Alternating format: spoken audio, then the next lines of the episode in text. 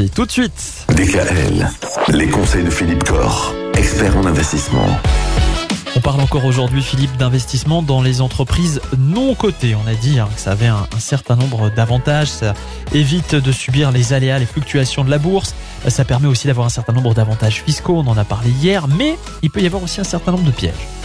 Il peut y avoir effectivement quelques pièges. Il faut surtout, il peut y avoir des faux semblants. Voilà. Je préciser un peu ma pensée.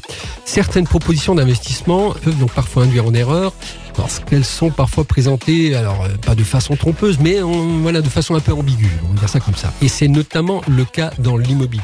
Nous voyons aujourd'hui beaucoup de propositions qui sont faites aux épargnants pour investir dans la construction de crèches, dans la construction d'immeubles ou de la réhabilitation immobilière, avec des rendements euh, souvent sympathiques, hein, de l'ordre de 7 à 10 euh, alors attention, je ne dis pas que ces placements sont mauvais. Ces placements peuvent effectivement s'avérer intéressants.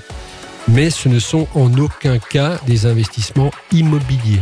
Il faut bien comprendre que dans ce type de placement, l'épargnant confie son argent à une entreprise dont l'activité est immobilière. L'épargnant n'achète aucun bien immobilier.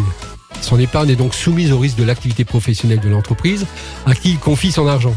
C'est donc un placement dans une entreprise non cotée avec les aléas qui en découlent et notamment l'impossibilité de disposer de son argent avant l'échéance prévue lors de la levée de fonds. Ça, je tenais à faire cette mise au point parce qu'effectivement, au sein de notre cabinet, ben, nous nous sommes rendus compte que beaucoup d'épargnants n'avaient pas conscience de la nature réelle de leur placement et ils sont souvent persuadés d'être investis dans des actifs immobiliers. Ce n'est pas le cas. Ce type de placement est un contrat de prêt passé avec une entreprise dont l'activité est immobilière. Et mon conseil, euh, c'est donc de bien lire le contrat qui vous est proposé.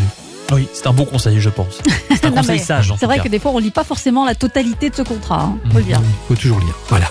Alors, les investisseurs en bourse, on les appelle des traders. Allez, Qu'est-ce que c'est justement le trading? On va revenir un peu plus en détail sur cette notion demain. la spéculation. Retrouvez l'ensemble des conseils de DKL sur notre site internet et l'ensemble des plateformes de podcast.